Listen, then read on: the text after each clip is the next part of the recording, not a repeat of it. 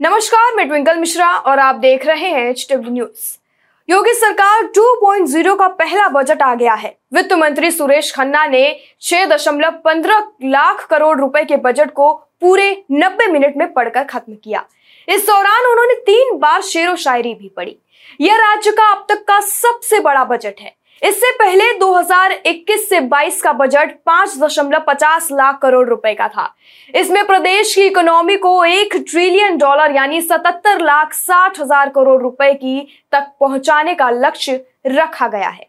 यह paperless budget था, इसीलिए वित्त मंत्री ने इसे एप्पल के कंप्यूटर में पढ़ा। आइए देखते हैं कि इस बजट में यूपी के लोगों को क्या क्या मिला है। सबसे पहले जानते हैं कि योगी सरकार ने अपने बजट में महिलाओं के लिए क्या क्या पेश किया है? बेटी पढ़ाओ, बेटी बचाओ योजना के तहत में यूपीपीएससी 2018 की 100 टॉपर छात्राओं को लैपटॉप और 100 टॉपर एस सी छात्राओं को लैपटॉप दिया जाएगा। सूक्ष्म और लघु उद्योग क्षेत्र में महिलाओं की सुरक्षा और सशक्तिकरण और कौशल विकास के लिए 20 करोड़ रुपए दिए जाएँगे। आंगनबाड़ी कार्यकर्तियों को बेहतर काम के लिए प्रेरित करने के मकसद से सितंबर 2021 से ही एक हज़ार पाँच सौ रुपए बढ़ाकर इस बार से दिए जाएँगे। दूसरा है युवा। चलिए बताते हैं कि योगी सरकार ने युवाओं के लिए क्या कुछ किया है। युवा वकीलों को काम के शुरुआती तीन साल के लिए किताब और पत्रिका के लिए आर्थिक सहायता दी जाएगी। इसके लिए दस करोड़ रुपए की व्यवस्था की गई है। अंतरराष्ट्रीय खेल प्रतियोगिताओं में यूपी के मूल निवासी पदक विजेताओं की सीधी भर्ती के माध्यम से राजपत्रित पदों पर नौकरी दी जाएगी। वाराणसी में अंतरराष्ट्रीय क्रिकेट स्टेडियम बनाया जाएगा। इसमें पंचानवे करोड़ रुपए खर्च किए जाएँगे। मेरठ में मेजर ध्यानचंद्र खेल विश्वविद्यालय बनेगा। इसमें 50 करोड़ रुपए खर्च किए जाएँगे। भारत सरकार की खेलो इंडिया नीति के तहत प्रदेश के 75 जिलों में खेलो इंडिया सेंटर्स खोले जाएँगे। अब रोज़गार की बात पे आते हैं जिसे लेकर उत्तर प्रदेश के युवा आज तक आवाज़ उठा रहे हैं।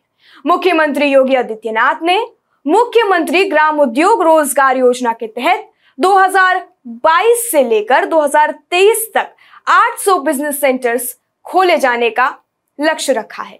इससे 16,000 लोगों को नौकरी देने का लक्ष्य है। माध्यमिक शिक्षा में अब तक इंटरव्यू से चयन होता था, लेकिन अब इंटरव्यू नहीं होगा। योगी सरकार ऐसे चालीस हज़ार चार सौ दो शिक्षकों की भर्ती कर रही है। साथ ही सात हज़ार पाँच सौ चालीस नए पदों को भी बनाया जाएगा। तीन हज़ार नर्सों को राजकीय मेडिकल कॉलेजों, अस्पतालों में नियुक्ति दी जाएगी और दस हज़ार नए पदों पर 2022 से लेकर 23 में भर्ती होगी। अब सबसे चर्चित मुद्दा जो है धर्म। इस बार के बजट में योगी ने धर्म के लिए भी बजट तैयार किया है। सरल भाषा में कहें तो यह बजट मंदिरों और धर्म स्थलों के लिए बनाया गया है। अयोध्या में सूरज कुंड के विकास के लिए 140 करोड़ रुपए की व्यवस्था की गई है। वहीं काशी विश्वनाथ और गंगा के लिए 500 करोड़ का बजट तैयार किया गया है। दूसरा राम मंदिर और अयोध्या धाम। उसके लिए 300 करोड़ का बजट इस बार रखा गया है। एक तरफ़ योगी आदित्यनाथ ने उत्तर प्रदेश का बजट पेश किया है तो वहीं दूसरी ओर विपक्ष अपना कर्तव्य बिना भूले योगी के इस बजट पर सवाल उठाकर कर रही है। यानी इस वक्त हम सपा सुप्रीमो अखिलेश यादव की बात कर रहे हैं। अखिलेश यादव ने सवाल उठाते हुए कहा है कि यह बजट नहीं, बंटवारा है। सरकार ने किसानों की आमदनी दुगनी करने का वादा किया था, लेकिन अपना कोई वादा पूरा नहीं कर पाई है। 2022 से लेकर 23 तक के योगी आदित्यनाथ के इस बजट पर आपकी क्या राय है और आप क्या सोचते हैं कि क्या इस प्लान में सचमुच आम जनता की भलाई है? क्या सचमुच ये प्लान योगी सरकार का इस बार के चुनाव आने वाले चुनाव के लिए काम करेगा? इस पर आपकी क्या राय है? कमेंट सेक्शन में लिखकर हमें ज़रूर बताएँ। वीडियो यही समाप्त होता है।